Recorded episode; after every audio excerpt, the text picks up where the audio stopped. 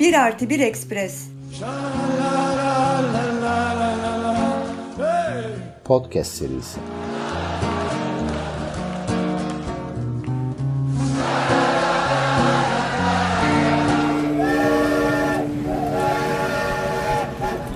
Radio Express. Bir artı bir Express'in podcast serilerinden herkese Paris'ten merhaba. Fransa için seçimlerin hemen arifesinde özel bir podcast bölümü yapmaya karar verdik. Ben Ali Cantay'la bugün Tuğçe Oklay ve Celal Haddad'la beraberim. Ee, üçümüz de 15-20 senedir burada yaşayan hatta daha da uzun. Biraz gazetecilik, biraz akademi, biraz STK ile ilgilenen ve seçimleri yakından takip eden 3 kişiyi seçimler hakkında gözlemlerimiz, biraz bildiklerimiz, düşündüklerimiz üzerine bir ufak e, sohbet yapacağız. Başlamak için de adaylara, seçimin e, anketlerine vesaire girmeden önce bence şeyden başlayalım isterseniz. E, yarın seçim yapılacak. Gerçi biz bu programı cumartesi kaydediyoruz. Seçimin ilk turu yarın yapılacak. Bu son ana geldiğimizde şu anki hisleriniz kabaca nasıl? Tuğçe? Ee, biraz karışık işin doğrusu. Çünkü ikinci tur acaba Mélenchon mu kalacak, Le Pen mi diye bir e, kaygı var. Yani hem kaygı hem umut yani. O yüzden belki biraz anksiyeteye daha yakın bir his içerisindeyim. E, tabii ikinci tura Mélenchon'un kalmasını istiyoruz. Kaldı ki aşırı sağ baraj yapmanın tek yolunun Mélenchon'un çıkması diye de çok fazla insan Mélenchon'a oy verme taraftarı. Onu biraz şeye benzetiyoruz biz. 2015 Haziran'ında HDP'nin barajı aşmasına benzer bir durum olarak görüyoruz. Benim hissim böyle. Seninki nasıl Ceren? Ben biraz e, ya herkes gibi bir asansör yaşadım. Emotif asansör yani. insanın duyguları bir yandan bir çaresizlik, sonra bir yandan bir umut, sonra tekrar çaresizlik. Artık yarın e, bitiyor bu. Yarın ya çok güzel bir sürpriz olacak veya e, her zaman alışılmış direnç senaryo 2002'den beri e, ya Le Pen ya Macron. Bu arada artık Le Pen'in kazanma şansı var. Bütün anketlerde hata payının içerisinde. Yani belki de belki de e, iki hafta sonra e, Fransa'da aşırı sağcı bir başkan olacak. Ve Fransa'daki siyasi sistem bence biraz Türkiye'yi andırıyor. Yani Türkiye kadar kötü değil ama başkanın elinde korkunç yetkiler var. Çok ciddi şeyler yapabilir. Ne o konuda biraz stresliyim. Evet hatta başlamadan önce belki azıcık Fransa'daki hali hazırdaki seçim sisteminde şey yapalım. Türkiye'de de artık başkanlık, partili başkanlığa geçildiğinden beri biraz daha benzeşen iki sistem aslında ama Fransa'daki sistem hakikaten bütün tırnak içinde batı demokrasileri diye e, geçen düzenler içinde de biraz ayrı bir yerde. Çünkü hem normal alışıldık parlamenter düzendeki gibi bir hükümeti yani başbakanı vesaire olan ama Cumhurbaşkanı'nın da halk oyuyla seçildiği dolayısıyla da bütün aslında iktidarın e, fiilen Cumhurbaşkanı'nın etrafında toplandığı bir seçim. Ve fakat parlamenter kısmını da aslında koruduğu için mesela ABD'deki başkanlık sisteminin aksine Cumhurbaşkanı'nın çok yoğun e, iktidarını frenleyecek e, sistemler de yok. Yani işler kötü gittiğinde başbakanını değiştiriyor. Ama herkes biliyor ki olayı çekip çeviren hep e, Cumhurbaşkanı. Bu seçimler Fransa siyasi e, ortamının en belirleyici seçimleri ve iki turda yapıldığı için yani ilk turda şimdiki birazdan konuşuruz 10 küsur aday var. Ama sadece iki tanesi ikinci tura kalıyor. Dolayısıyla o iki kişi etrafında çok çift partili düzeni andıran bir e, seçim ve dolayısıyla şey çok büyük. Kişi etrafında dönen e, olaylar çok yüksek yani. Zaten Fransız sisteminde geleneksel olarak şöyle derler. Başkanlık seçimlerinde ilk turda seçersin, ikinci turda elersin. Yani ilk turda sevdiğin adaya oy verirsin. Herhangi çünkü birçok aday oluyor yani 10-15 arası aday oluyor. Bu sene 12 tane var. Ve e, ikinci turda da en az, en sevmediğin insana karşı oy verirsin. Yani diğerine oy verirsin. Ancak burada e, eskiden e, bir de şöyle bir şey vardı. Cumhuriyet e, barajı gibi bir şey vardı. Front Republican, Cumhuriyet Cephesi denilen bir oy verme refleksi. O da şu. Eğer ikinci tura aşırı sağdan bir aday kalırsa otomatik olarak bütün diğer seçmenler sağcı olsun, solcu olsun, sağcılar da diğer adaya veriyorlardı. Yani aşırı sağcı e, milletvekillerini önlemek amacıyla yapılan bir şey. Bu 10-15 sene sürdü Cumhuriyet Cephesi dedikleri şey ve bu sonra yavaş yavaş yarılmaya başladı. İlk önce sağ tarafından çünkü sağcılar artık şey dediler. Biz Sosyalist Parti e, milletvekiline oy vermek istemiyoruz. Karşısında şey var diye. Aşırı sağcı birisi var diye. Ve şimdi artık aynı refleks solda da gözükmeye başlandı. Artık soldan insanlar da şunu demeye başladı. Macron'un bana yapacağı eziyet aslında belki de Le Pen'in yapacağı eziyetle aynı. Onun yüzünden ikinci turda ben oy vermeye gitmiyorum diyebilecek olan birçok sol seçmen var. İkinci turda hele olası bir Macron-Le Pen ikinci turunda ne yapılır ne yapılmalı tartışmasını bence daha kötümser olmamızın gerekeceği zamanlara saklayalım. Belki ikinci tur arifesinde de bir söyleşi yaparız, buluşma yaparız. Ondan önce şu anki durumda belli başlı adaylar kim onu belki biraz konuşabiliriz. Macron tabii ki bütün anketlerde de 5 yıllık bilançosunun bence sadece sol kişiler açısından değil benim gözlemlediğim kadarıyla Fransa'nın genelinde bilançosu aslında negatif olarak algılanıyor. Buna rağmen hem ilk turda hem ikinci turda karşısında kim olursa olsun farklı e, aralıklarla da olsa birinci gözüküyor. Oradan itibaren işin karmaşıklaştığı yere geliyoruz. İkinci bütün anketlerde ikinci sırada gözüken Jerome de demin dediği gibi aşırı sağın lideri e, Marine Le Pen. Orada şunu hatırlatmak lazım. Ceren'in demin söylediği ikinci turda aşırı sağ adayın aşırı sağ aday kaldığı takdirde kime oy verilecek vesaire tartışması aslında çok da fazla tarihte tekrarlanmış bir şey değil. İki kere oldu. Ama Fransa'da çok büyük deprem yarattı. İlki 2002'deydi. 2002'yi hatırlayanınız var mı içinizde? Evet ben hatırlıyorum. Korkunç bir e, şeydi. Yani 2002'yi hızlı bir şekilde hatırlatmak gerekirse e, o zamanlar Başkan Jacques Chirac, Başbakan da Lionel Jospin yani Sosyalist Parti'den. Çünkü Fransız sisteminde e, başbakanı aslında meclis, meclisteki çoğunluktan çıkıyor ve başkan da yani cumhurbaşkanı da halk oyluyor. Ve son bir seçim olmuştu 1998'de ve Lionel Jospin sosyalistler gelmişti iktidara ama başkan sağcıydı Jacques Chirac. Jacques Chirac ve Lionel Jospin ikisi de çok fazla anlaşamıyordu çünkü birisi sağ birisi soldu. Ve 2002'de bu seçimler yapıldığında Jospin de başkan adaylığına yani başbakanlıktan cumhurbaşkanlığı olmak için aday oldu. Ve o sene birçok soldan çok aday oldu. Christian Taubira mesela e, soldan aday oldu. Jean-Pierre Chevènement aday oldu. Yeşiller vardı. Yeşiller zaten geleneksel olarak Komünist Parti'de vardı. Halbuki bütün hepsi koalisyon e, hükümeti olarak şeyde vardı, e, hükümette varlardı. Buna çoğulcu sol deniyordu, gauche pluriel. Ve 2002'de herkes ikinci tura Jacques Chirac ve Jospin'in çıkacağını beklerken birden Jean-Marie Le Pen belirdi. Çünkü e, insanlar beklemiyorlardı bu kadar büyük bir, bir şoku. Bu arada şunu da eklemek lazım. E, kampanya bitmeden iki gün önce Fransa'da hiçbir siyasi e, mesaj verilmiyor.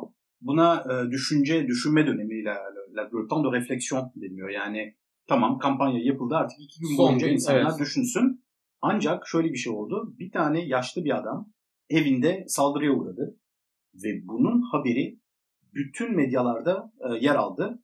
Aslında bakıldığında bir tane üçüncü sayfa haberi bir yerde. Ama bu çok siyasi, siyasallaştırıldı. Ve o saldırıya uğramış yaşlı adamın fotoğrafları her yerde vardı. Evet. Bu insanlara büyük şok etkisi yarattı ve birçok insan şunu diyor. Bunun seçimlerde de bir şey oldu. Bir e, etkisi oldu. Jean-Marie Le Pen ikinci tura kaldı.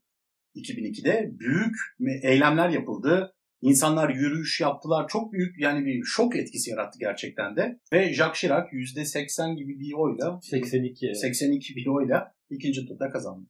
Bugünkü aşırı sağ lideri Marine Le Pen de o Celal'in bahsettiği Jean-Marie'nin kızı zaten. Ve Jacques Chirac'ın o zaman aldığı %82 oyun da gösterdiği gibi bugün de o zaman arasında şöyle bir fark var. O zaman bir de ilk defa böyle bir şey ortaya çıktığı için çok az kişi tereddüt etmişti ikinci turda Cumhuriyetçi diyebileceğimiz en azından o zaman öyle denen e, adaya oy vermek için. Bugünse durum biraz daha farklı oraya da geleceğiz. Macron dedik, Le Pen dedik ve ikinci tur maalesef en büyük e, senaryo bu gözüküyor ve bu senaryo hep olduğunda aşırı sağ ikinci tura geldiğinde karşısında solcu değil sağcı bir aday oluyor. Dolayısıyla aslında seçmenin ikinci turda seçeneği aşırı sağ ile ne kadar aşırı olduğu tartışmalı ikinci bir sağ arasında seçim yapması ya da o seçimi ne yapacağına dair karar vermesi gerekiyor. Peki bunu kırabilecek alternatifler kimler? Orada en yüksek aday Jean-Luc Mélenchon gözüküyor. Mélenchon'u biraz anlatmak istersek. Mélenchon e, biraz e, ilginç bir karakter. Çok e, uzun süredir sürekli adaylıklarını e, koyuyor ama biraz e, en erken bir kere adaylığını açıklayan aday oldu. Aslında orada sürekli bir tartışma var çünkü neden özellikle solun diğer seçmenleri neden acaba Jean-Luc Mélenchon solda işte bir primer yani solda ön seçim gibi bir şeyi kabul etmeyerek direkt kendi başkanlık adaylığını açıkladı diye çok eleştiri alıyor. Ee, birazcık da karakteriyle alakalı çok eleştiri alıyor. Ancak bunun yanında yaptığı çok önemli bir şey var. Union Popüler diye bir e, cephe yani şey halk birliği oluşturdu. Bu halk birliğini oluşturması enteresan. Neden? Çünkü etrafında çok fazla sayıda işte hem e, bu işle ilgili akademik olarak yani bilimsel olarak ilgilenen diyelim işte sosyolog olsun, tarihçi olsun onları yanına aldı. Hem de bunun yanı sıra STK çalışanlarını yanına alarak çok önemli bir yani kendisine destek olan ama aynı zamanda büyük bir ekip kurdu. Yani ekip derken bu böyle hani şey gibi biraz e, Türkiye'deki de şöyle halk meclisleri gibi gidip işte e, tek tek küçük küçük yerlerde işte toplantılar yaptı. Bu işte insanları daha çok öne çıkardı. Yani Fransa'da bir de o çok problemli. Çünkü hep böyle bir figür üzerinden gidiyor tartışma. Halbuki önemli olan ekip ve prensipleri. Bir de programı çok detaylı. En detaylı, en e, iyi hazırlanmış program onda. E, enteresan şeylerden biri o. Ve bu şeyin ötesinde anladığım kadarıyla, benim de gözlemlediğim kadarıyla fikirlerle, fikirlerle fikir olmak, olmamanın ötesinde nesnel olarak da anladığım kadarıyla en somut, en detaylı ve en uzun süredir hazır olan program Mélenchon'un programı. Aslında bu program 2017'de e, adaylığını açıkladığında çok ciddi bir çalışma yapmıştı. İnternet üzerinden birçok insan e, bu programa işte belli öneriler, belli düzeltmeler e, teklif edilmişti. Ve bu programı yaptığında her konu için o konu üzerinde çalışan STK'larla beraber e, hazırladı programı. Onun yüzünden bu e, 2017'deki programı zaten çok ileri bir safhadaydı. Bu seneki programın da zaten büyük çoğunluğunu 2017'den alıp güncelleştirilmiş bir şekilde sundu. O konuda yani çok sağlam. Evet. Programın adı da Avenir Halkana Müşterek Gelecek. Ve Macron, e, Mélenchon ekibinde şeyi çok gördük. Mélenchon'un Twitter'in de dediği gibi bir sürü kişi karakteri yüzünden eleştiriliyor. O kısmında belki konuşabiliriz. Bana çok anlamlı gelmese de hep şey eforu vardı. Programı öne çıkarmak, programı öne çıkarmak ve Fransız Cumhurbaşkanlığı seçimleri belki de bireylerin en fazla öne çıktığı seçimler. Neredeyse ABD'dekinden bile farklı çünkü orada partiyle çok özdeşleşmiş Trump gerçi bir istisna belki ama e, yani Mélenchon'un ekibi hakikaten bütün kampanyada programı öne çıkarmak için çok efor sarf etti. Fakat tabii ki eleştirilerin hemen hemen hepsi de şeyden geldi. Mélenchon'un karakterinden, 3 sene önce söylediği bir şeyden, Putin'e dair aldığı takım tavırlardan falan geldi. Ama hakikaten ortada çok somut bir program var. Mélenchon'dan sonra kime geçelim? Geleneksel sağdan Sarkozy'nin ondan önce De Gaulle'ün partisi artık adı Cumhuriyetçiler olan partinin adayı Valérie Pécresse anketlerde bayağı geride gözüküyor. %8'lerde gözüküyor. Ki bir şeyin sağlamasını yapmış oldu. 2017 seçimleri, Macron'un iktidara geldiği seçimler Fransa'da yani ha, şu an hala yürürlükte olan 5. Cumhuriyet tarihinin ve yine ilk defa olan bir şey oldu. O da ikinci turda kısaca geçmek için merkez diyebileceğimiz merkez sol ve merkez sağ partilerin ikisinin de olmadığı ilk seçimlerdi. Çok büyük bir depremdi. E, çünkü dediğim gibi demin de çok iki partili bir rejim sistemi gibi olduğu için bu partilerin neredeyse her zaman ikisi birden ikinci tura geliyordu. İstisnai olarak öyle olmadığında da Celal'in demin dediği cumhuriyetçi refleksle aşırı sağ olmayana veriliyordu. Hem sosyal demokrasi büyük ölçüde miadını doldurduğu için ve bu artık ayyuka çıktığı için hem e, merkez sağ kendi sorunları bir takım skandallarda patlamıştı. Minimum sebeplerden bu iki parti 2017'de çöktüler. Ve bu seçimlerde de %99.9 yine ikisi de ikinci tura kalamayacak. Aslında 2017'de e, Sosyalist Parti çok ciddi bir şekilde ilk çöküşünü yaşadı. Cumhuriyetçiler yine 2017'de birazcık biraz olsun yani ikinci tura kalmamış olsalar da yine %20 yapabilmişlerdi. Bu sene sanki şey gibi oluyor artık sıra sizde. Sıra bu normal geleneksel sağ, e, merkez sağ partinin çökme e, sırası onda. Aslında bunun hem biraz tarihi nedenleri var. İşte senin dediğin gibi Onların da klasik e, yolsuzluk suçlamaları Cumhuriyet şey Fransız sağında zaten geleneksel bir, bir suçlamadır. Ama bunun yanında bir de adayın kendisi yani Valérie Pécresse her ne kadar e, seçimleri kazanmış olsa da Fransız Fransa'da Paris bölgesinin çünkü bölge olarak ayrılıyor. Paris bölgesinin e, başkanı seçildi ve çok iyi bir skorla seçilmişti Valérie Pécresse. Yani daha önce seçim kazanmış bir kadın ama belli ki burada çok kötü bir performans sergiledi. Zaten program olarak çok fazla söyleyebileceği bir şey yoktu. Çünkü Macron programının zaten ana yani liberal ekonomi, neoliberal ekonomini zaten uygulayan bir insana karşı sağcı birisi ne diyebilir ki? Zaten çok fazla bir şey de diyemiyordu. Ekonomik olarak Macron'dan daha sağ söyleyebileceği bir şey yok. Yok evet. E, toplumsal olarak daha fazla söyleyeceği şey de sağ olarak söyleyebileceği şeyler de zaten aşırı sağ adaylar tarafından temsil ediliyor. Onların da oy potansiyeli daha yüksek. Dolayısıyla Sıkıştı. sosyal demokrasinin olduğu gibi merkez sağın da tabanı çökmüş oldu aslında. Yani dünyanın başka ülkelerinde de yavaş yavaş görmeye başladığımız bir şey. Fakat buradan çıkan sonuç illa pozitif bir sonuç olmuyor. Anketlere de baktığımızda da öyle gözüküyor. Çünkü şimdi bunu deyince insan bekliyor ki o oy potansiyelinin ciddi bir bölümü e, radikal sola kaymalı gibi gözüküyor. Radikal solda ufak bir e, hareketlilik var evet. Fakat şimdi bir aday daha zikredeceğiz. Artık Fransa'da oy potansiyeli ciddi olan kesimde sadece bir aşırı sağ adayı değil, iki aşırı sağ adayı var. Ve üstelik Le Pen'in kendisinin bile daha da sağında, karikatürel bir şekilde neredeyse sağında bir Erik Zemmour fenomeni var şimdi. Zemmour'un en ünlü normal standart aşırı sağ e, reflekslerin yanında kadın düşmanlığı, genç düşmanlığı, bütün doğrudan Fransız olmayanlara dair Le Pen'in bile söyleyemeyeceği kadar 10 sene önce duyduğumuzda skeç sanacağımız televizyonda şeyleri e, dile getirerek ve %10 etrafında geziniyor şeyden beri. Kampanyanın başından beri.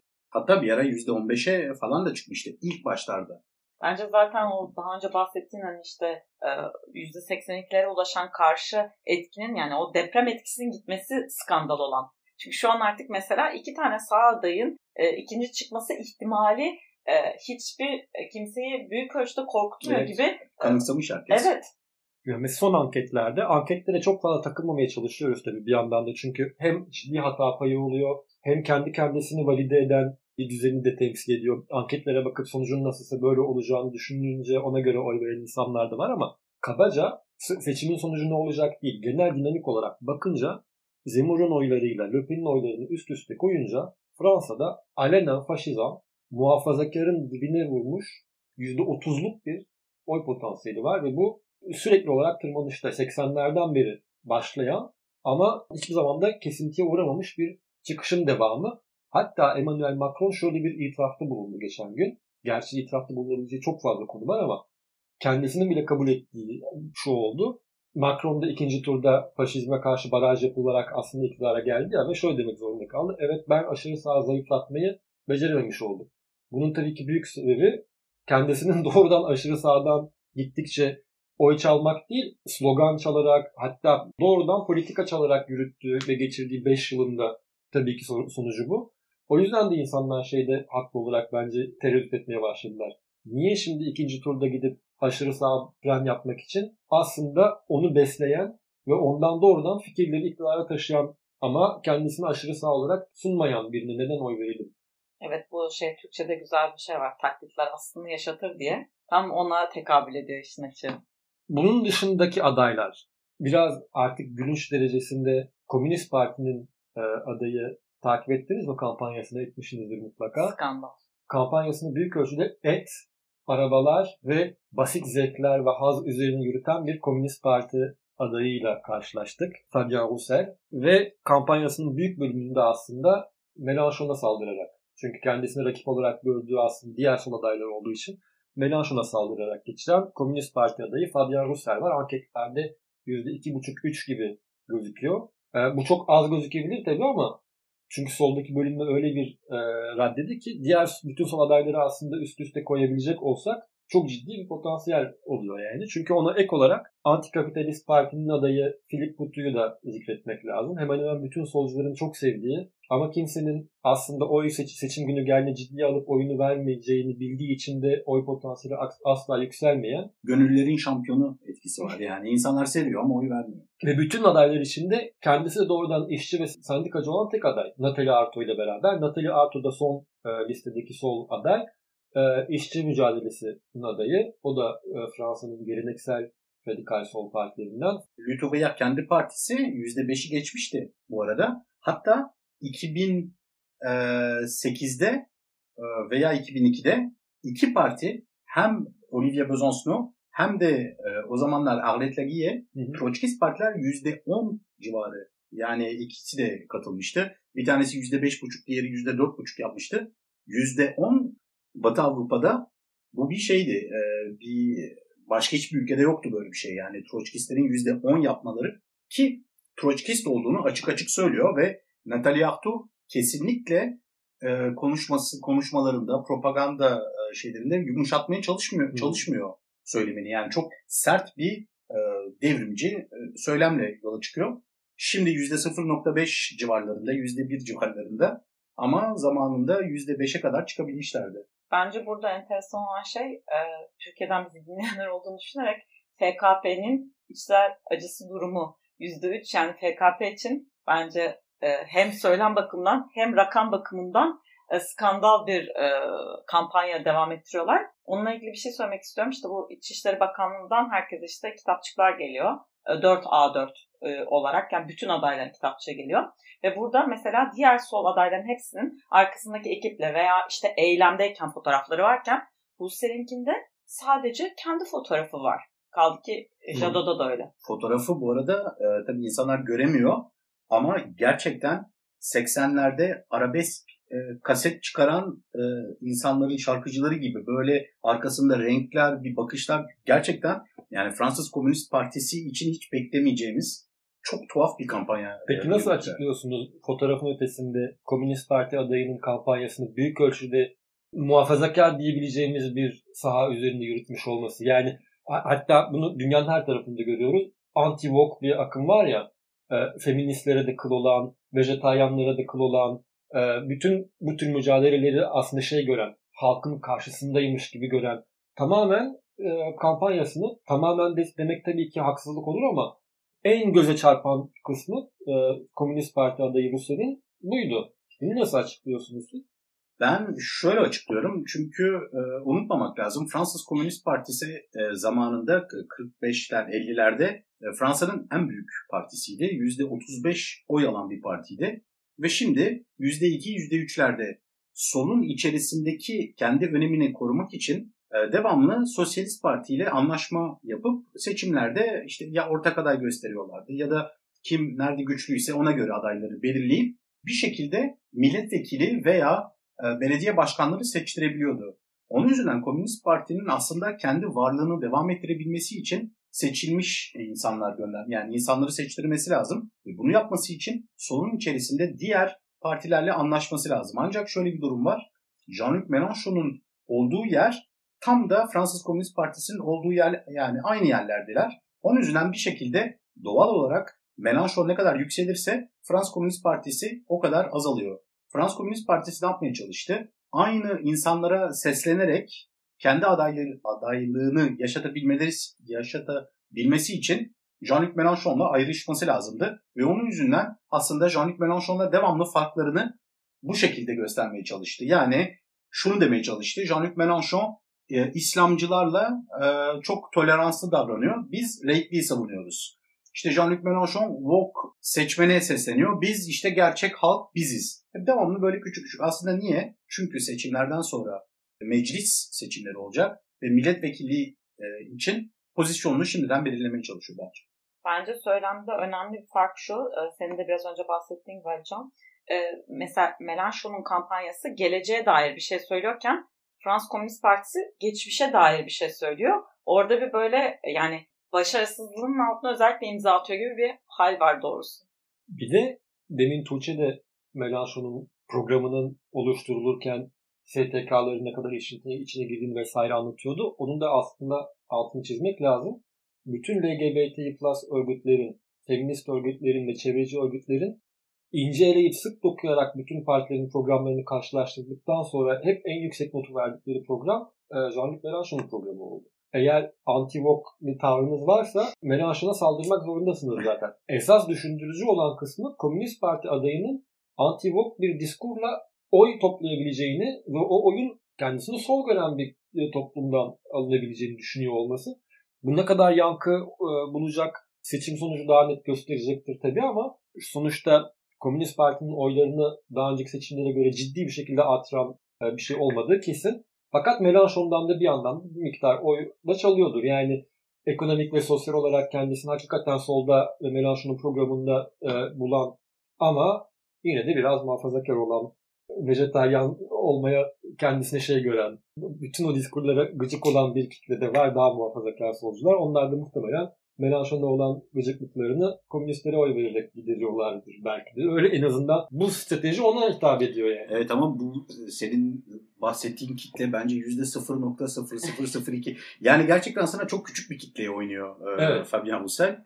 Ama amacı bir yerde sanki tabii ki de Jean-Luc Mélenchon'u destekleyen insanlar için sanki şey yani Mélenchon'un kazanmasını yükselmesini önlemek için yapması gereken şey o da e, işte birkaç puan alarak Mélenchon'un ikinci tura kalmasını önlemek. Fransız Komünist Partisi 2. Dünya Savaşı'nda direnişin bir parçasıydı. Direnişin hatta ana omurgasından birisiydi ve bu mirası bugün hala kullanmaya çalışıyorlar. Biraz şey gibi hatırlatıyor bana hani CHP bazen öyle konuşuyor ki sanki Cumhuriyeti onlar yani bu şimdiki yöneticiler kurmuşlar gibi o mirastan yararlanmaya çalışıyorlar da artık yani 50 sene geçmiş. İnsanlar aynı insanlar değil. Ama bu mirastan faydalanmaya çalışıyor Frans Komünist Partisi. Frans Komünist Partisi'ne şunu da söylemek lazım. Birçok e, seçmeni ve birçok bazen gençlik örgütleri belli yerlerde yerel örgütler e, Jean-Luc Mélenchon'un adaylığını desteklediklerini açıkladılar. Daha çok yani belli ki onların kendilerinde de bir rahatsızlık yaratıyor bazı söylemler. Evet ben de tamamıyla miras konusunun altını çizecektim. Çünkü şu anda evet adında komünist kelimesi geçen tek parti de bu yani. Dolayısıyla öyle bir tabii ki mirası yani mirasın ekmeğini yiyor diyelim. Genel manzarayı toparlamak adına zikretmemiz gereken son parti küçük bir kitleye oynuyor diyordu deminceler. Yeşiller. Çünkü son 15 yılın dinamiklerine baktığımızda aslında ve bazı özellikle Avrupa seçimlerinde, yerel seçimlerinde Fransız Yeşilleri ki geleneksel olarak solda addedilen bir parti arada arada dönemsel olarak ufak ufak çıkışlar yapıyor ve hatta böyle %17'lere vardıkları da olmuştu. Fakat e, yine çok göstergesel olarak ve içinde bulunduğumuz dönemi de belki özetler bir, bir şekilde tamamen ikiye bölünmüş durumda. Yeşillerin şimdiki e, adayı e, Yannick Jadot bunu gayet güzel özetliyor. Çünkü evet çevreci, ekolojist ve ilerici vesaire fakat liberal. Ve gittikçe hem, hem antikapitalist olmadan e, ekolojist olunabilir mi? Bunun cevabını hepimiz 3 aşağı 5 yukarı biliyoruz. Böyle bir şey çok mümkün değil. Bu e, kopuşu temsil eden durumda ve dolayısıyla Yeşillerin de biraz Komünist Parti'de olduğu gibi deminceler soruyordu. Kampanya boyunca Yeşillerden başlayıp yavaş yavaş kopup Mélenchon'a oy vereceğini söyleyen birçok kişi gördük. En azından sosyal medyada, Twitter'da vesaire.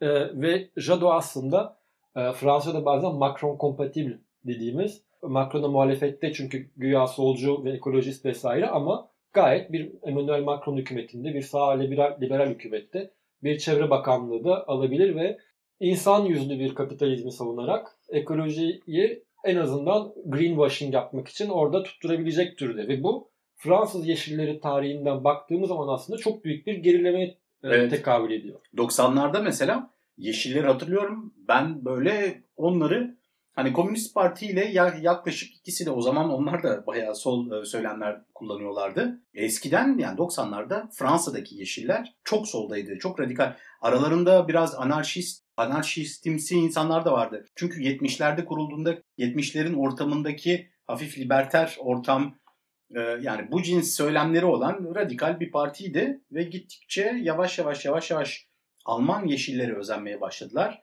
ve içindeki merkezci yeşiller e, kıl payı kazandı. Çünkü onun karşısında da bir de Sandrine Rousseau vardı. Solcu yeşilleri temsil eden. Ama o kazanamadı. E, %49'la. Fakat galiba. yeşillerin içindeki o adaylı hangisi aday olacak e, çekişmesi yakın geçti. Yani hakikaten o bölünme çok güzel gözüküyordu. Yani Yeşiller antikapitalist sol bir Yeşil Parti adayı da çıkarabilirlerdi. Evet. Liberal bir sol e, Yeşil adayı da çıkarabilirlerdi ve hakikaten kıl payı bir şekilde dolayısıyla çok büyük bir ihtimalle orada da bir kopuş yaşanacak ve nasıl ki Sosyalist Parti Fransa'da resmen çöktü. E, son olarak e, Sosyalist Parti'yi temsil eden Paris Belediye Başkanı Anne Hidalgo'nun da %2'lerde gezindiğinde hatırlatmakta fayda var.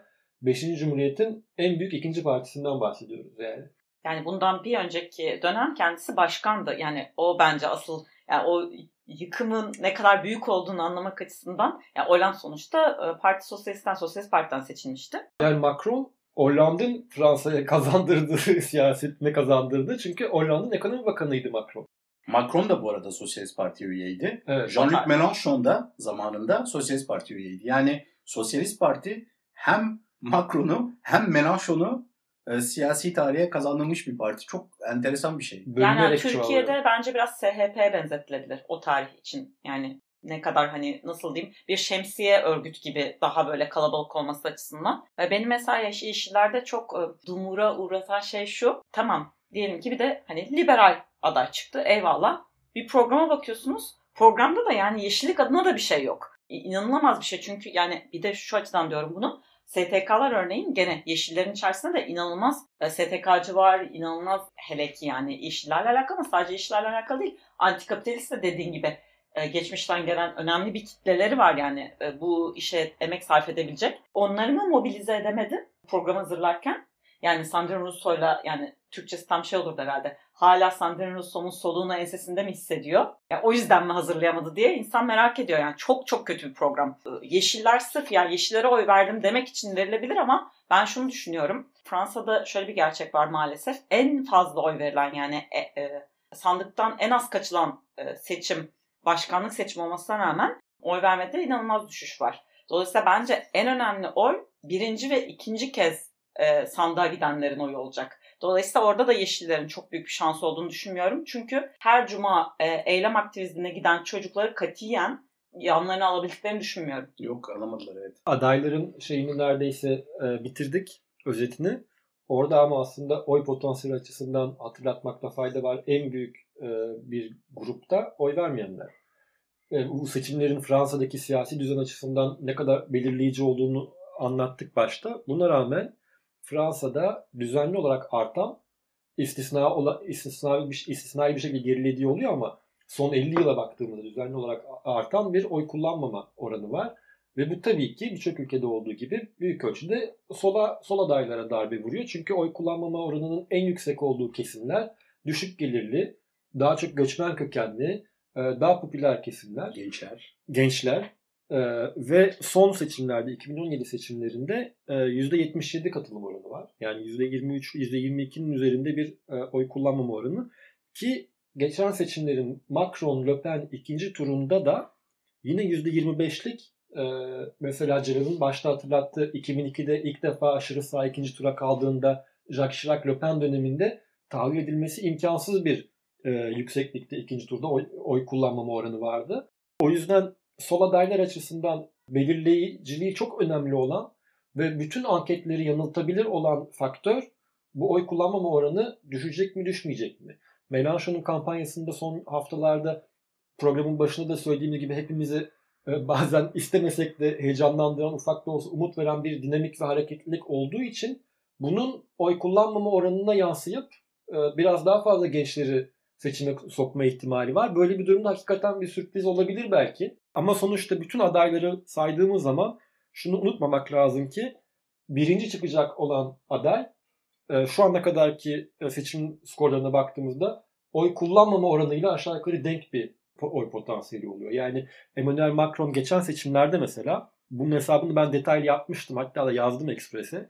E, ilk turda Emmanuel Macron %24 oy aldı.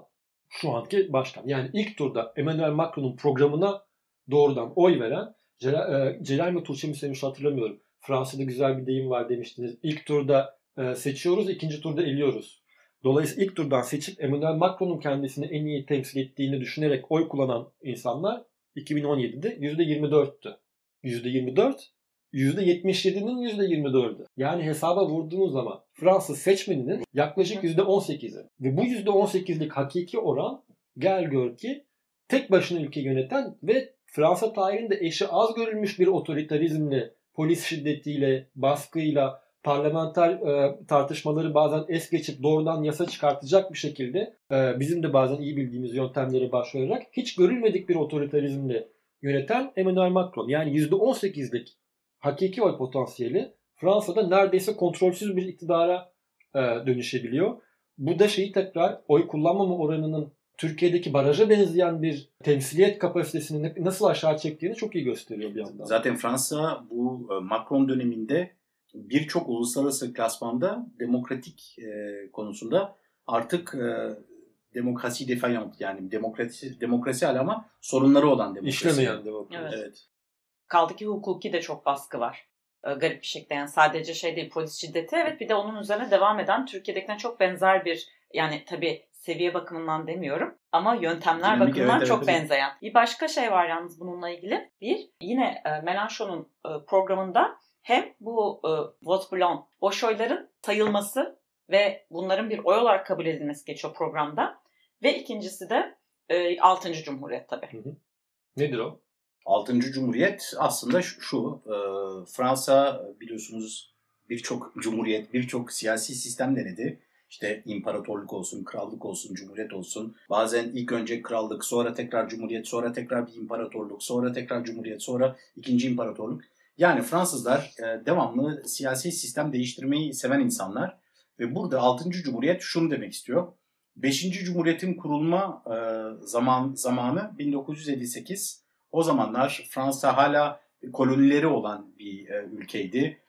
Çok şey değişti o zamandan bu zamana göre. Fransız toplumu tamamen değişti ve bu anayasa o zamanlar Charles de Gaulle için yazılmıştı.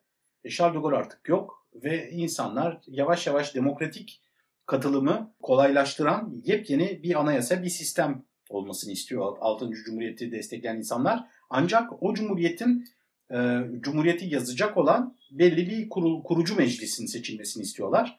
Onun yüzünden diyorlar ki zaten kurucu meclis kararlaştıracak bu cumhuriyet neye benzeyecek ama bildiğimiz daha çok Kuzey Avrupa'ya benzeyen işte katılımcı demokrasiyi güçlendiren yeni bir sistem kurmak istiyorlar ve bu başkanlık sisteminden çıkmak istiyorlar. Yani en önemlisi o. Yani artık kimse işte bizi gelip kurtaracak olan bir kurtarıcı lideri beklemeyecek. Evet evet en önemli şey bence de temsili demokrasinin e, tartışmaya açılıyor olması bu önerilenle. Çünkü temsili demokrasi birçok ülkede görüldüğü gibi Türkiye'de dahil e, katiyen e, bizim şu anki gerçekliklerimizi karşılamayan bir politik sistem. E, dolayısıyla bu çok önemli. Şunu da belirtmekte fayda var.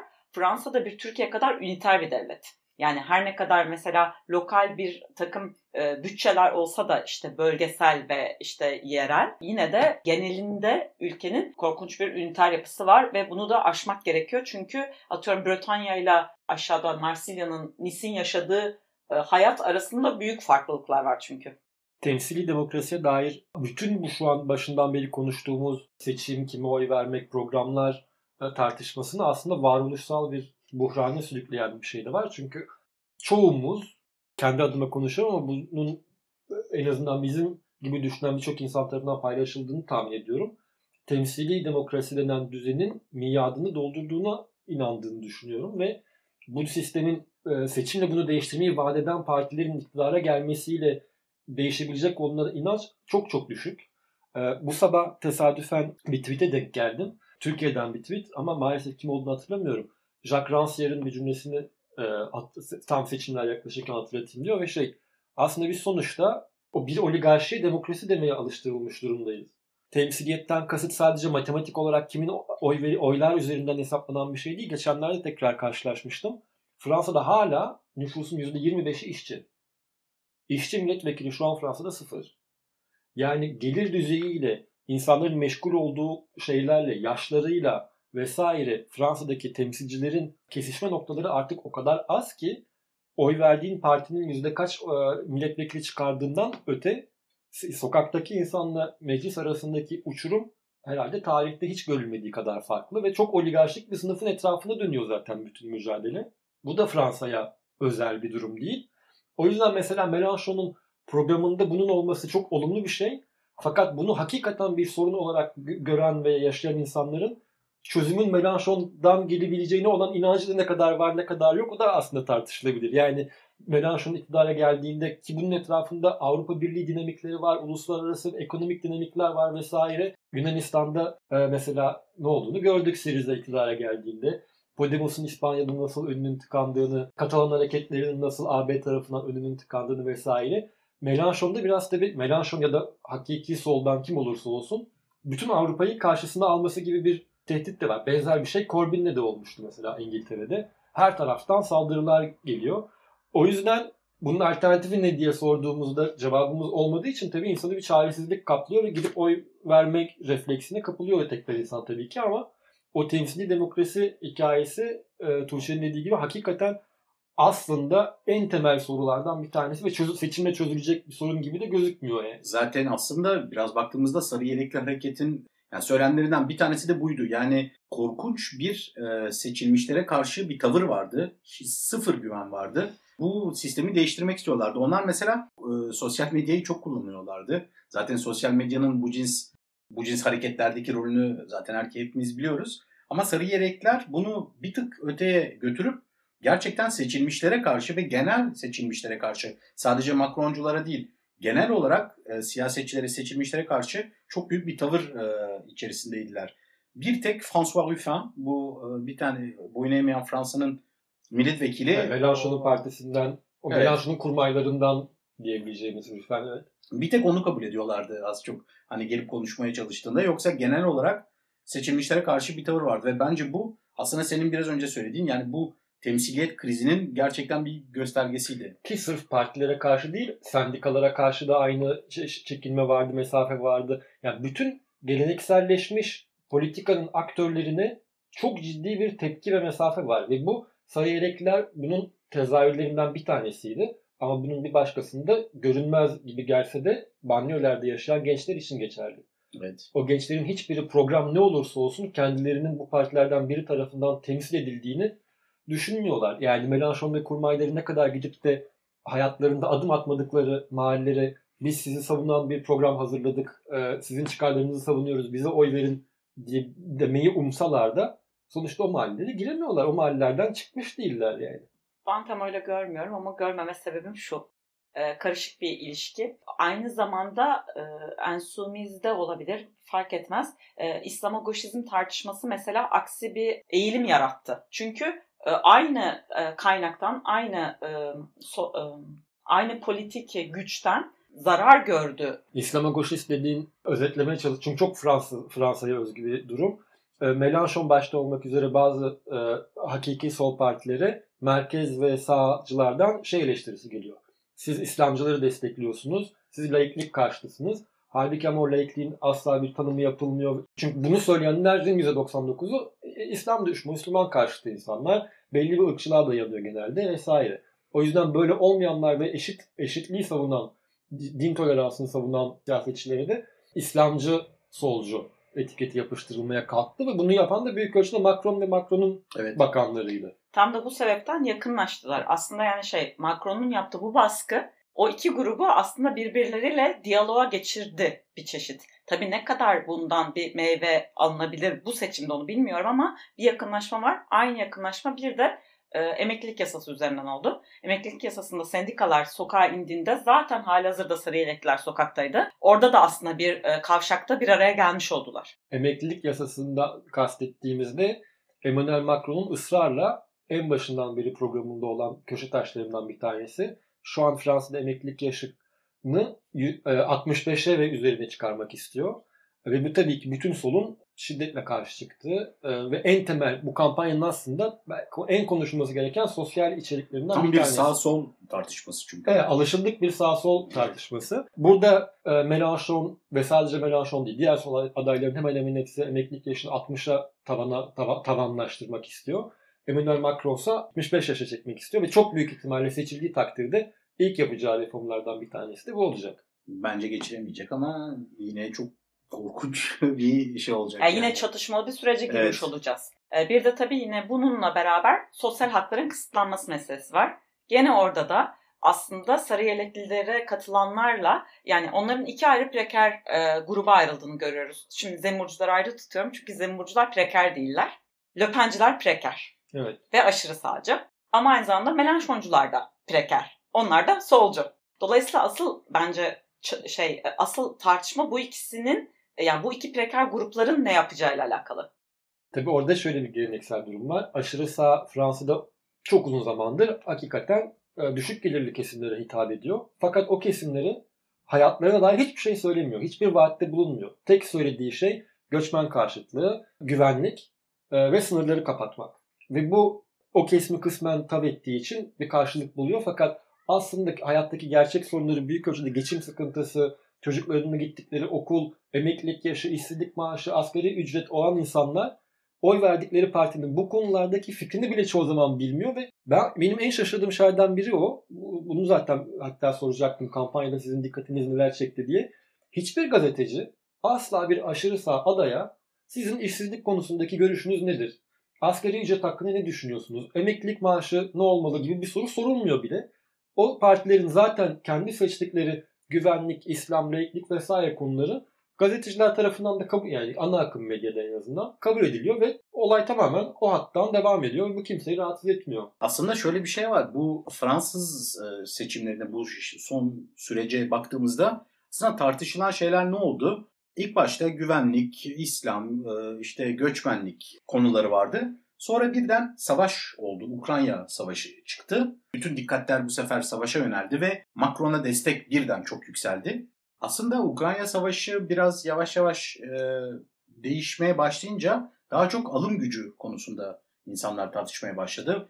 Çünkü Fransa'da da aslında insanların ilk e, düşünceleri, ana sorunları alım gücünün düşmüş olması. Ve burada Marine Le Pen, Eric Zemmour'a göre yani iki tane aşırı sağcı aday oradaki farkı hemen gördük. Marine Le Pen bu konulara cevap vermeye alışmış bir şekilde. Bu konulara daha yuvarlak cevaplar vermeye, konuyu hafif değiştirmeye, kendine vermese bile savuşturmaya savuşturmaya alışık. evet yani o konuda çok alışık. Erik Zemur hiç değildi. Erik Zemur bir tek göçmenliği sorduğunuzda nasıl göçmenleri atacağını, göçmenleri nasıl terörist olduklarını, işte göçmenleri nasıl Fransa'yı Afrika'ya çevirdiklerini o konuda size saatlerce konuşabilir. Ama ekonomiye geldiğinde ve alım gücü özellikle soruları geldiğinde birden tamamen böyle düşen, yıkılan bir şato görüyoruz. Yani bir şey kağıttan şato hiçbir şey diyemedi ve bu gerçekten onun oylarının inmesinde bence bunun da biraz bir etkisi var.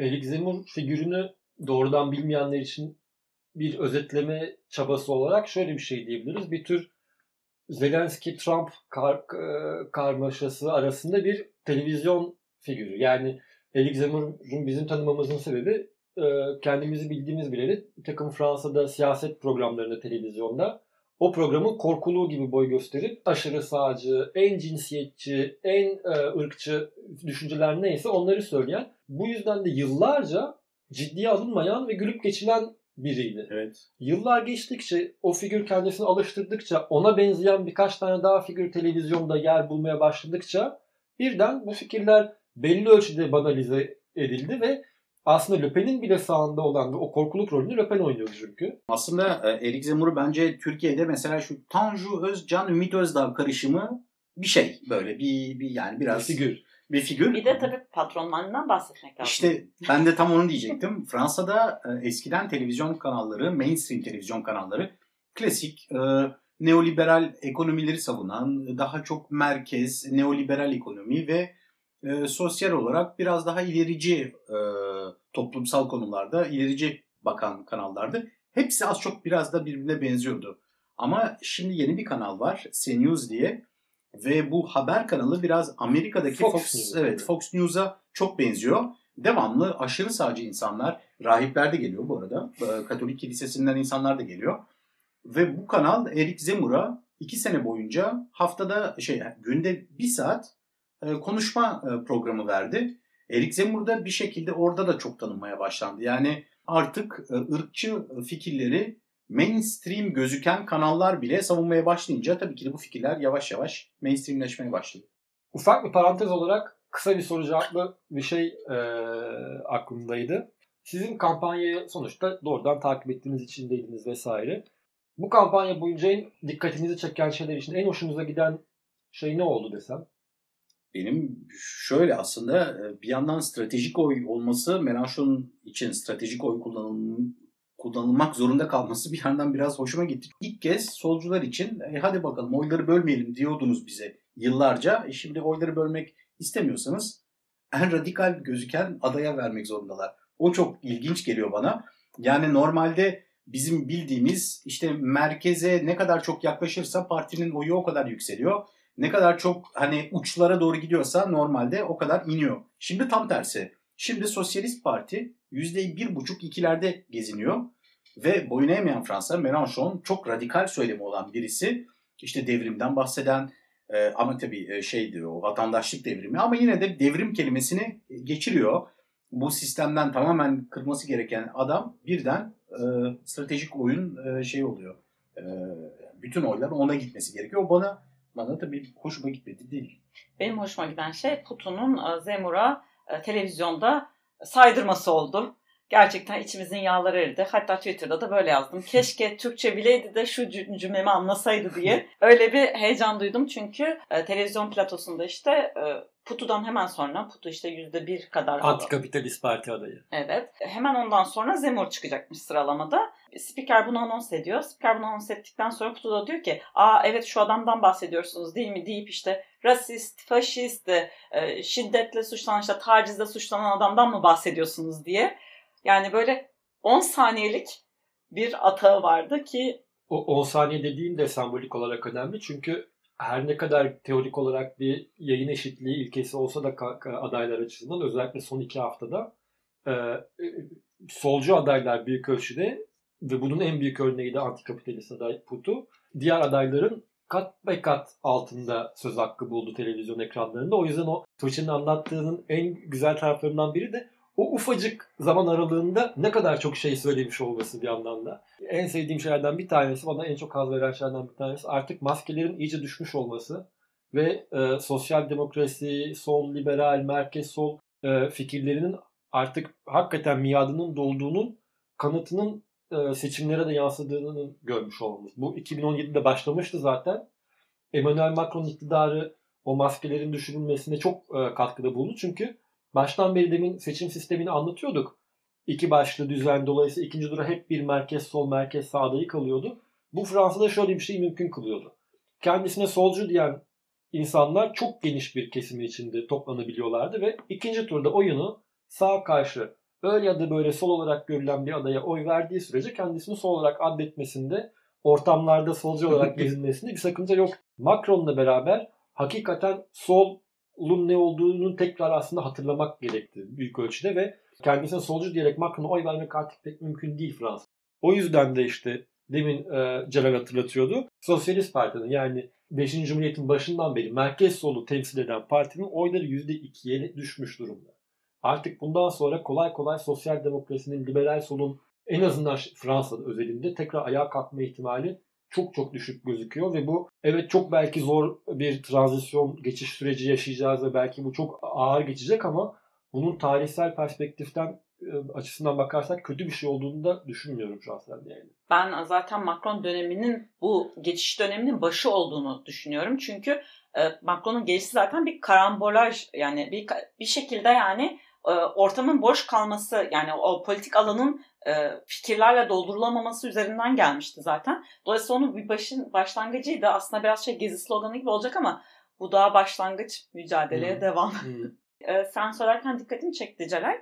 E, bu e, eve gelen programlarda tek e, yurttaşlığa vurgu yapan yine e, Jean-Luc Mélenchon. O da çok enteresandı. Çünkü diğer hepsi işte kompatriot yani. Vatandaş. E, ve bu yani çok e, arkaik bir söylem kalıyor artık. Hani bu sol e, adaylar da çünkü kompatriot demişler ve bu çok e, ben benim soldan bakan bir insan olarak ayıp bulduğum bir şey. Evet, vatanperver aksanlı yani aslında. Evet. Ya aslında e, bu Mélenchon'da zaten klasikleşmiş bir şey. Yani Cumhuriyet'in temalarını devamlı kullanan, Cumhuriyet'in söylemlerini devamlı kullanan ve Cumhuriyet'in ta, Cumhuriyet tarihinin temsilcisi olarak bir şekilde zaten kendini gösteriyor.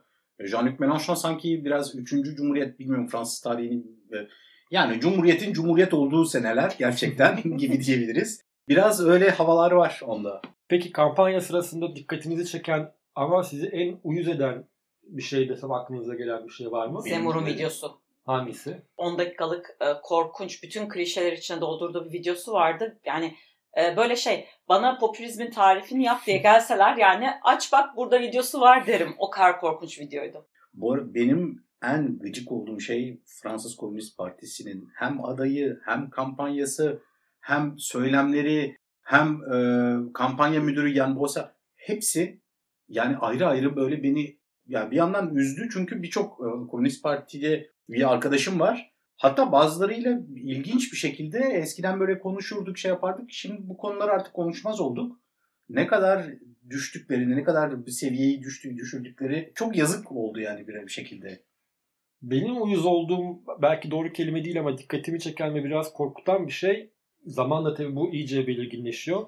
Sosyal medyadaki algoritmaların bizim karşımıza çıkardığı durumla ana akım televizyondaki durumun taban tabana zıt olması ve bütün bu iktidarların arasında sokaktaki hakikatin ne olduğunu anlama kapasitemizin iyice düşüyor olması. Yani ben Twitter'ı açtığımda sanıyorum ki devrim geliyor. İşte sol kazanacak zaten. Herkes Mélenchon'a stratejik oy kullanıyor ve birbirini seviyor vesaire. Televizyonu açtığın zaman sanıyorsun ki olay Le Pen ve Zemmour arasında geçen ama Macron bizi kurtaracak kahraman, şövalye, liberal kurtarıcımız gibi. Fakat hakikat bunun ikisi de değil. Ve anketler de çok fazla bütün bunların etkisinde olduğu için seçime gidildiği zaman bütün bu filtrelerden geçmiş bir düşünceyle oy kullanmış olacak insanlar ve bunun bir orta yolunun bulunması gerekiyor ve bunun ne olabileceğini şu an kestirmek çok zor. Bir yandan da sosyal medya çok ciddi bir fake news yaratabilecek tuzaklara gibi. Ama ana akım medyanın kendisi demin nasıl bir patronlar etrafında buluştuğunu da anlatıyorduk. Başka bir e, bazen alenen fake news o da üretebiliyor. Fake news evet. üretmese bile çok belirleyici bir şekilde propaganda mekanizması olarak işliyor. Yani demin Tuğçe geçiş dönemi diyordu. Bence haberin, habere ulaşımın ve düşüncelerin akımının nasıl paylaşılacağına dair de bir geçiş dönemi var ortada. Sosyal medya ve ana akım arasında. Ama bunun da nereye varacağını henüz bilmek mümkün değil. Aslında ben bir şey demek istiyorum. Biraz e, optimist olmak gerekirse sanki 2017'ye göre fake news kavramıyla daha az uğraştık gibime geliyor bu seçimde. Bilmiyorum bu sadece bana mı öyle geliyor? Çünkü 2017'de yani bu biraz da hani insanların belki sosyal medyaya alış iyice benimsemeye başlamış olmalı ve fake news'ların eskisi kadar büyük fake news'ların bu kadar Fransa'da en azından etki yaratmaması mı bilmiyorum. Bu bana mı öyle geliyor? Ama sanki 2017'ye göre daha az bu cins şeylerle uğraştık gibi geliyor. Orada beni korkutan şey şu. E, biz o çevrelerin içindeyiz. Ve bir de e, şu var. Mesela atıyorum Twitter veya Facebook kendi çaplarına Facebook daha az tabii ki. Çünkü Facebook birazcık daha e, finansla beraber hareket etme tandanslı bir oluşum. Twitter mesela kendisi için öyle detect yani nasıl Teyit.org gibi çalışan mekanizmalar geliştirmeye çalıştı. Algoritmalar geliştirmeye çalıştı. Büyük ölçüde başarılı. Ama WhatsApp'ta öyle bir şey yok. Dolayısıyla sen eğer ki öyle bir grupların WhatsApp'ındaysan sana hala yalan haber ulaşabiliyor. Yani işte biz mesela şu anda öyle bir takım Zemurcu veya Löpenci veya Macroncu yazışmalar içerisinde olmadığımız için tam bilmiyoruz nasıl işlediğini. Hmm. Kapatmadan önce a, a, deşmek istediğim bir konu daha var. Hatta sabah bir artı bir Express'in arkadaşlarla konuşurken de e, çok sık gelen bir şey. Fransa'yı daha uzaktan takip eden sol kesimlerde şöyle bir şey. Mélenchon sorun ne? Niye Mélenchon'a topluca gidip oy vermiyoruz? Peki ama diğer sol adaylardan ya da sol partilerden sürekli Mélenchon'da vuruluyor. Neden? Bunun sebebi yani Mélenchon'da solda e, samimi özellikle sadece hesap olarak demin çünkü Celal şeyi biraz anlattı.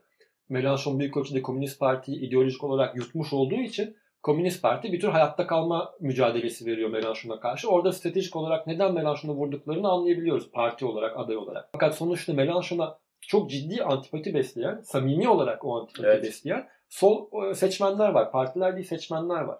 Onu nasıl açıklıyorsunuz ya da arkasında ne tür sebepler görüyorsunuz? Aslında Mélenchon gerçekten evet karakteri biraz evet sert bir karakteri olan bir insan. Bence Mélenchon şeyi çok iyi, e, iyice benimsedi.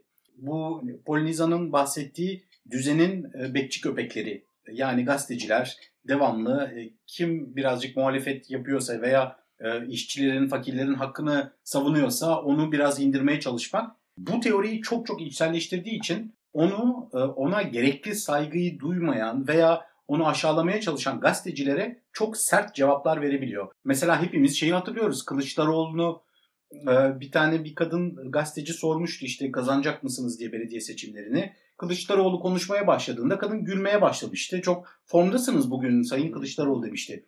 Orada Kılıçdaroğlu alıp yerin dibine soksaydı o gazeteci. Melanchon orada olsaydı. Aynen öyle. Melanchon buna izin vermezdi. Buna izin vermediği için insanlar biraz saldırgan gözükebildi. Bazen de gerçekten çok e, sert cevaplar verebiliyor. Bir de ona en çok e, yöneltilen eleştirilerden bir tanesi onun e, jeopolitika arenasındaki bakışı. Çünkü e, Türkiye'de mesela herkes, hemen hemen herkes NATO karşıtı. Fransa'da da bunun tam tersi NATO'yu destekliyor.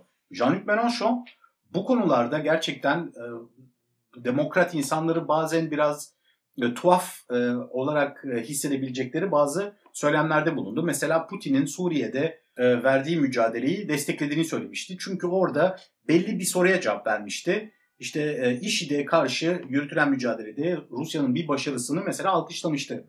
Ve onun yüzünden hemen e, Mélenchon'a diktatörlükleri seven, diktatörleri hayran olan bir insan imajı yapıştırıldı. Bence biraz haksızlık ediliyor. Sol cenahın genel olarak NATO'yu e, bir e, ana terör örgütü olarak görmek, mesela ben de bunların içindeyim. Bu öncelik sanki artık bu savaşta özellikle bu artık ana e, terör örgütü NATO değil de bu sefer Putin'in ordusu oldu. Ve bence bu sol cenah için herkes için belli bir kendine bir sorgulaması gerektiğini ve bu bakış şeklini belki değiştirmeye çalış değiştirmek gerektiğini söyledi.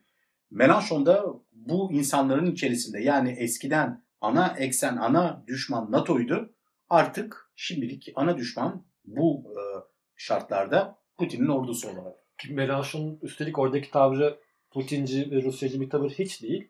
Mélenchon'un ve partisinin de ya bu sadece Mélenchon'un şahsi tavrı deminden beri bahsettiğim gibi ortada sonuçta detaylı bir program var yani. Mélenchon'un oradaki konumu Fransa'nın jeopolitik olarak ABD ve NATO ile sistematik bir şekilde göbek bağının olmaması. Ki başından beri de üstelik Rusya'nın Ukrayna'daki operasyonunu da kınadı. Putin'i asla desteklemedi doğrudan vesaire. Fakat NATO'ya karşı Fransa'nın NATO'nun e, sürekli NATO ile uyum içinde olması, olmamasının gerektiğini savunduğu için NATO karşıtı ve Rusyacıymış gibi.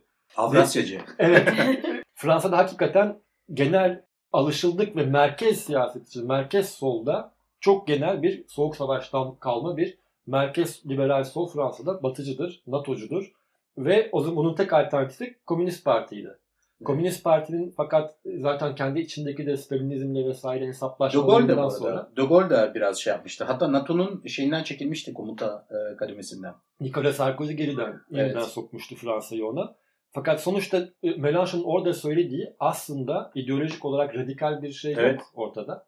E, fakat demin bahsettiğimiz büyük ölçüde mainstream medyada e, doğrudan NATO'cu ya da Putin eleştirisi yapmadığımız takdirde sanki Putin destekçisiymişsiniz gibi bir ortam yaratıyor. Ben bir şey daha söylemek istiyorum. Bu aslında e, hak talep eden insanlara genel olarak yöneltilen bir suçlama. Mesela geleneksel olarak feministler ilk böyle çıktığında feministler hep şey diyorlar. Ya kardeşim tamam siz hakkınızı talep edin ama böyle istemeyin. Ne bileyim daha kibar söyleyin. İşte bize bağırmayın. Hep böyle şeyler.